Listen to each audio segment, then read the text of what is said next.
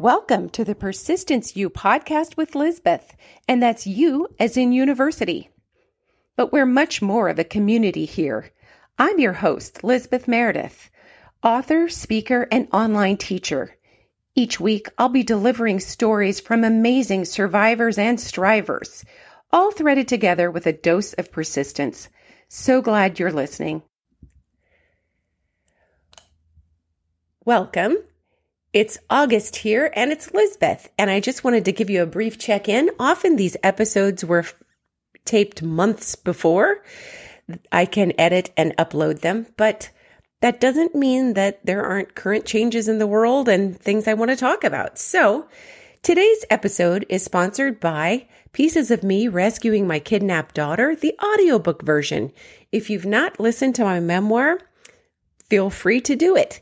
It's available on Audible and other online retailers. And I love me an audiobook, and I think that the narrator was pretty fantastic. In the world now, it's August here. I'm still in Alaska waiting to move, and we have snow on the mountains already, even though it's just August. It's beautiful outside, and there is a bite in the air. And if you are discouraged, as I am, about the Delta variant and the coronavirus hitting again and us all going through this mess all over again, maybe you should see the movie I did at the theater last week. Our theaters are still open at the moment, although they have us sitting very far apart from each other.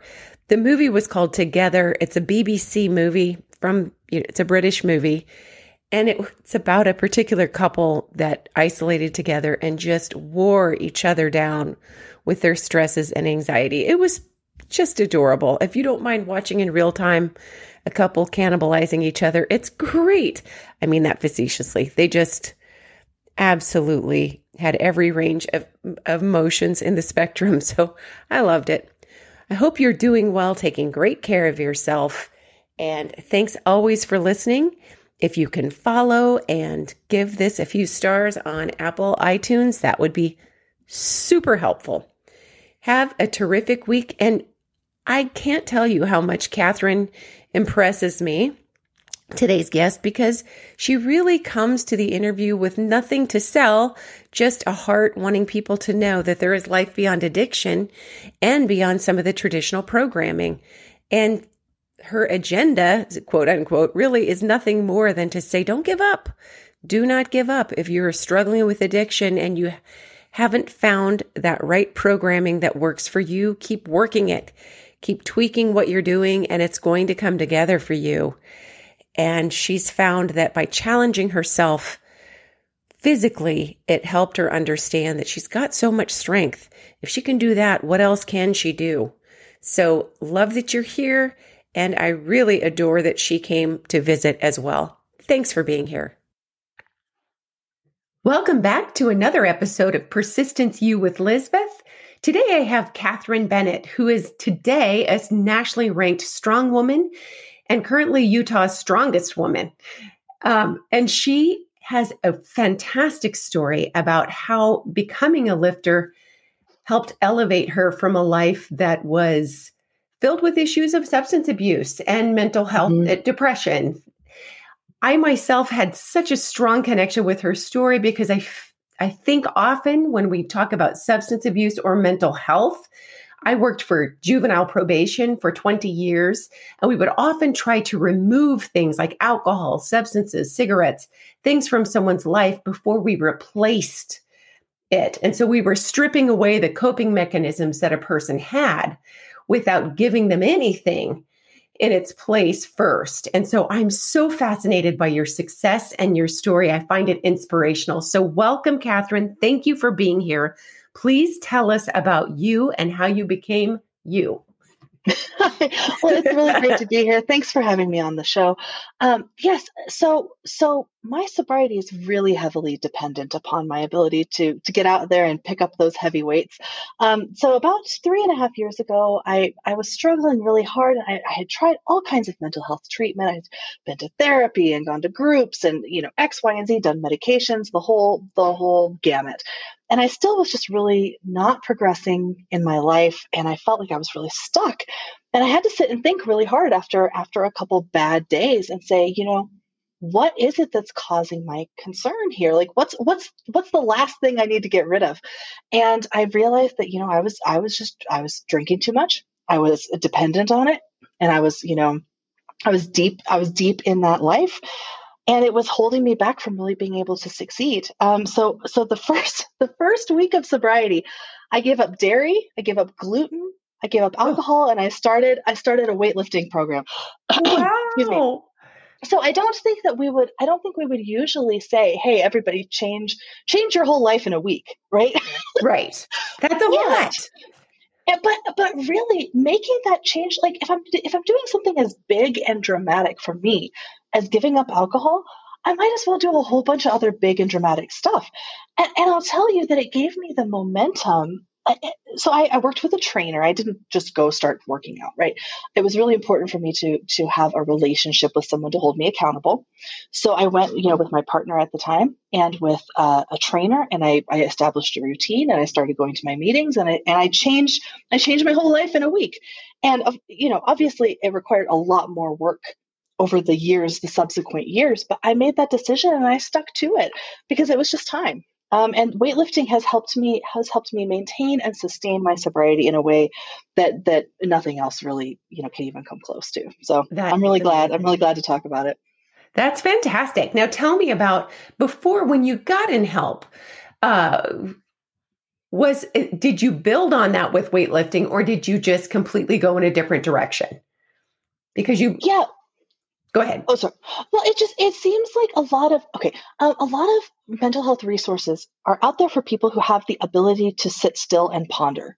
Okay. And I am not a person who can do that. Like, if you want me to meditate, I'm going to need to be walking. Um, okay. If you like, there are so many people out there like me who have I have a boundless font of energy inside of me that just screams to get out. Right. right. And that, and that's why I drink and that's why I use substances is to try to tamp that down a little bit, to try to like make life less intense. Okay. Okay. And and so many of our treatment modalities today are focused on like getting centered and finding your peace. Okay, people like me don't have that. Right. there is no center. the way I meditate is when I'm holding 400 pounds and I'm, you want to talk about mindfulness. If you're not in that moment, you're going to injure yourself.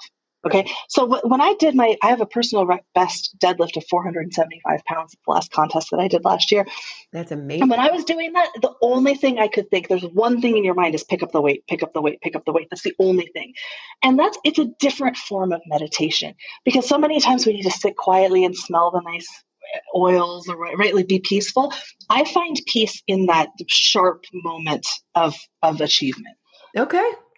That is so interesting that you bring that up because you're right. A lot of the treatment modalities are all about and it's important for us to look at the whys that we use substances or the whys that we're having anxiety. It's definitely important to look at what experiences have created where we're at now.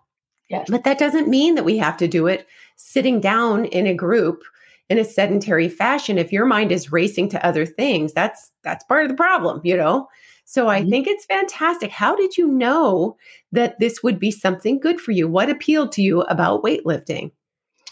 Uh, well i i had had a very i had made my life very intentionally easy. Um, like delivery services to do things for me or somebody to do my laundry right? Like i had made my life extremely easy.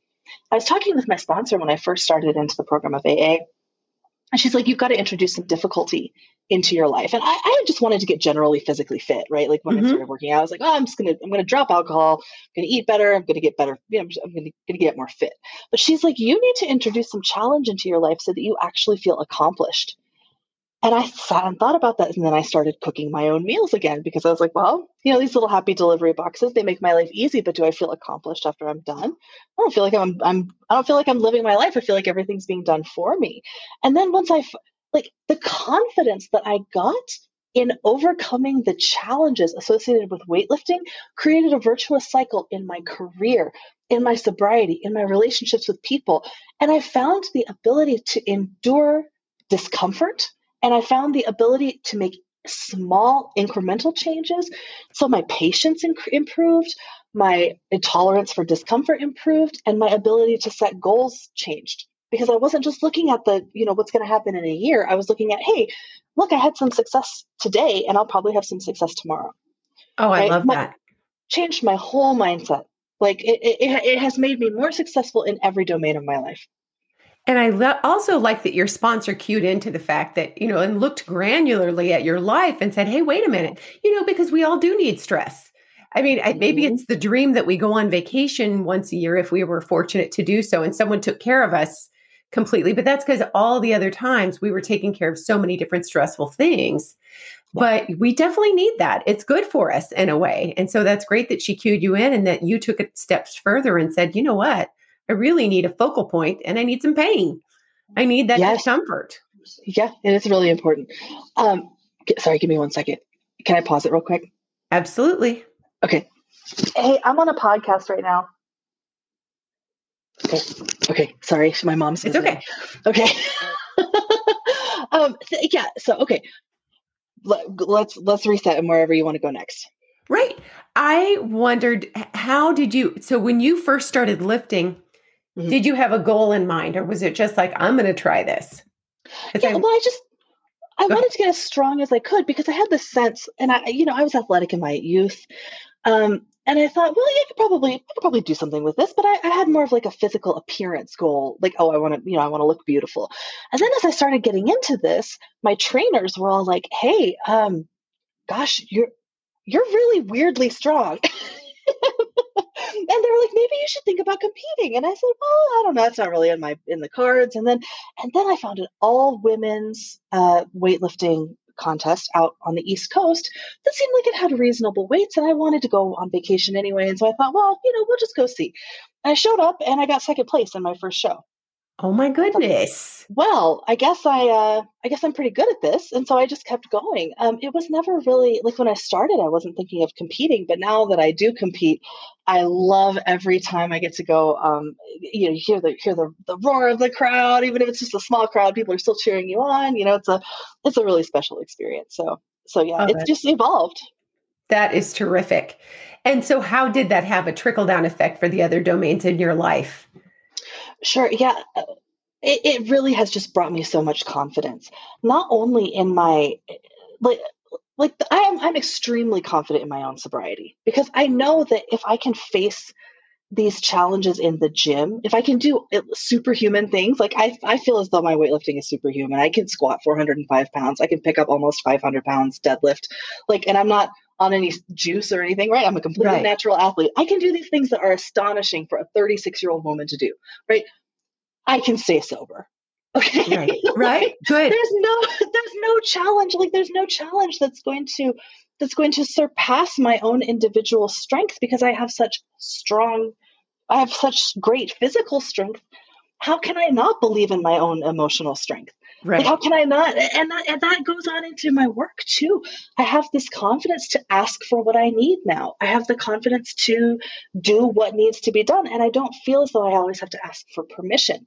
Because again, I know, like, I feel confident in my abilities.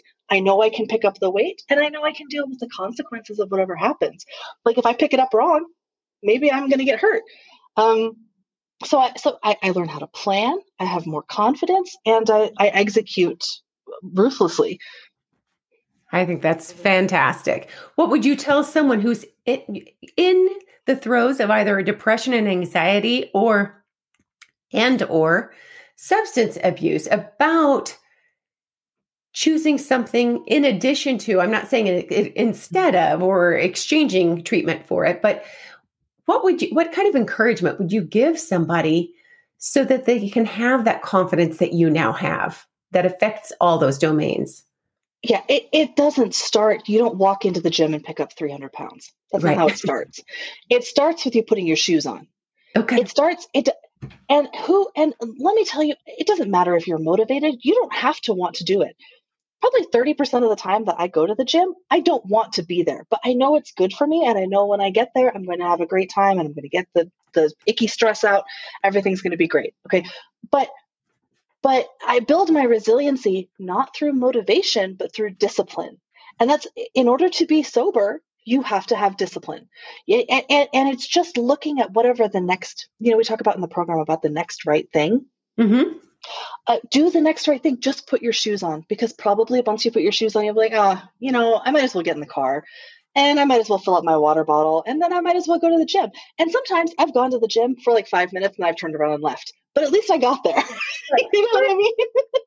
right. If, if you're new into this, just understand that this is a lifelong journey. Like my relationship with the weights is a lifelong journey. Your relationship with your own sobriety, you don't have to have it figured out today. You're not winning the contest tomorrow. You just need to make the right choice for yourself in this moment and then you'll be able to get that momentum to keep going on into the future. And I think what you said also is so important about not motivation, but discipline. Mm-hmm. That is incredible because I think so often as adults, we forget the fact, whether it comes to what we're eating, an unhealthy relationship that we're in that we won't end, whatever it is, we don't have to wait for our feelings to align. We're grown. So we go ahead and we choose what's right for us through discipline, not through that emotional sort of like, well, but I still feel this way and I still, I, I think I deserve this. And I, you know, no, mm-hmm. we know what's good for us. And so we choose discipline. And I think that's yeah. a, a great, great choice and a good point to make. Well, the strongman community specifically, we, we have this concept of embracing the suck. And if this is the undercurrent of what I do, I I've given talks on the, the idea of embracing the suck. And what, what we mean by that is just really digging into that thing that causes you pain or discomfort and finding out, like, stop, like, be brave enough to go forward into your own pain right? But you're like and that's what i would say somebody who's new in sobriety you're so much stronger that you than you think. Like if you're if you're thinking about making these changes even if you're contemplating it there's a strength within you that will allow you to pick up your own pain and walk around with it. Like you're strong enough to do it but but it, it, it doesn't happen in one day. It doesn't happen in one sitting. It happens after you've built your muscle emotionally and physically so get, but get, but don't be afraid of what's happened in your life. Like, be brave. Right. You you can do it. You know, if I can do it, if me lazy, lazy, like unmotivated, pizza eating me can do it, then anyone can. I love that. That is so terrific. Embracing the suck, I think, is just fantastic. So you have you worked with providers in substance abuse programming for people at all? Have you has has anyone ever called you and said, "Hey, we'd love you to speak to this group or do a staff training, you know, about your idea of being more physically uh, you know, motivated or whatever?" Yeah, not me personally, but I will tell you there are a ton of resources for people who are looking into this field. Okay. Um, there's a there's an organization out of Portland called the Recovery Gym. It's a it's okay. a CrossFit box where they have folks who uh, they have a on trainer like on staff um, substance abuse counselors. They're funded through a grant. Um, there's also the Phoenix, which is a gym. Uh, I believe it's in Arizona and Colorado, and I think maybe even they have a Midwestern contingent. Um, but there, there are a number of these gyms that are growing up out of the sobriety community. And even the gym that I work out here called the uh, Core in Carbondale, Colorado, has a substantial population of folks who are sober, and we all talk about it. I so, think that's terrific. That's fantastic. I, I, I just think when I was on staff, I loved to hear people's personal stories that would transform how we behaved with clients much more than just getting a new mod- model, uh, you know, modality was listening to someone who could say, as bravely as you have, I'm not somebody who's going to sit and meditate quietly in the meeting for a long period of time. That's not a that's not a thing for me. And it's true that it's not a thing for a lot of people. We've got busy minds. We've got people whose minds race and they're looking to do something different. But that doesn't mean there's not another way to reach them. So I think it's fantastic you found that. And uh, I hope people really hear that because there are so many ways we can enhance the treatments that are, are available. It doesn't mean we get rid of them, it just means we continue to optimize them. So that's terrific. Well, I think it's really important that folks who have momentum are allowed to keep it. Right. Like that's a right. good thing. It is such a good thing. And I really, really like the idea of giving people extra things to look forward to rather than you can't have this and you can't have that and you can't have sugar because it might trigger your want for alcohol. And you, we have a whole lot of lists for people in recovery from substance abuse of all that they can no longer do. So it's really important to be beefing up the list of what's healthy and what they absolutely can look forward to doing. Yeah. Yeah. Well, I mean, we're addicts, so we if we'll spin around in a circle real fast if it'll mess us up in the head, right? I mean, come on, like let's all be honest. Um, but weightlifting gives you that do- endorphin rush, and it's safe. And it's the same right. thing with running. It's the same thing with swimming. It's the same thing with like even if you get into dancing or like some amazing creative pursuit, right? All those things can trigger those positive brain chemicals, but so many of us don't know it and our brains are a little messed up from all the years of what we've done. Right. So being able to being able to to manually push that button like I decide when the button gets pushed now, I it's a, it's a huge it's a safety valve that I can't live without. I just think that is so incredibly exciting. I love that you've talked to us today about that because it's just so hopeful. It is. It's very hopeful. It's very accessible for everyone. It's not some fancy program that only the rich people can can send their kids to or go to themselves. It's you know, this is something that's accessible for all of us. And just remembering how it is that we got to the where we are means that we have to kind of embrace the suck, but we also have to embrace our chaotic brain and figure out how to untangle it in spots. Absolutely. So that is, I just congratulate you. What's next in your journey for lifting? What's your next? Yes. Well, so I'm recovering from an injury and some illnesses, so I don't have my next show scheduled. Okay. Um, but keep an eye out because I am striving to get back to the national competition this year. Um, in the meantime, um, folks, is it okay if I go ahead and tell them? oh, please! I'd love me? for people to know how to follow you. Yes. All right. So if you're on Instagram, my Instagram handle is at kb. So it's k a y b e e lifts, like lifts weight. So at KB lifts, um, or you can find me on LinkedIn where we can talk about my professional pursuits, which are also a lot of fun, and I have a ton of really great content there about um, sobriety. Believe it or not, out in the public space. Uh, LinkedIn, my my handle is uh, Kathryn Bennett Writes. So you can find me on find me there on LinkedIn. So I'm happy. Anybody who wants to connect, anyone who wants to reach out personally, come talk to me about sobriety. Let's have a chat. We'll we'll have a virtual coffee, and I'll and I'll get to know your name. And congratulations on all that you're accomplishing and your sobriety. That is so fantastic, Kathryn. Thank you so much for being here today. Thank you. What a delight. I appreciate your time. Thank you so much for listening today. If you've enjoyed the show, please follow. And if you've really, really enjoyed it, tell a friend and go ahead and give us a review. I'll see you next week. Proud member of the Podnuga Network.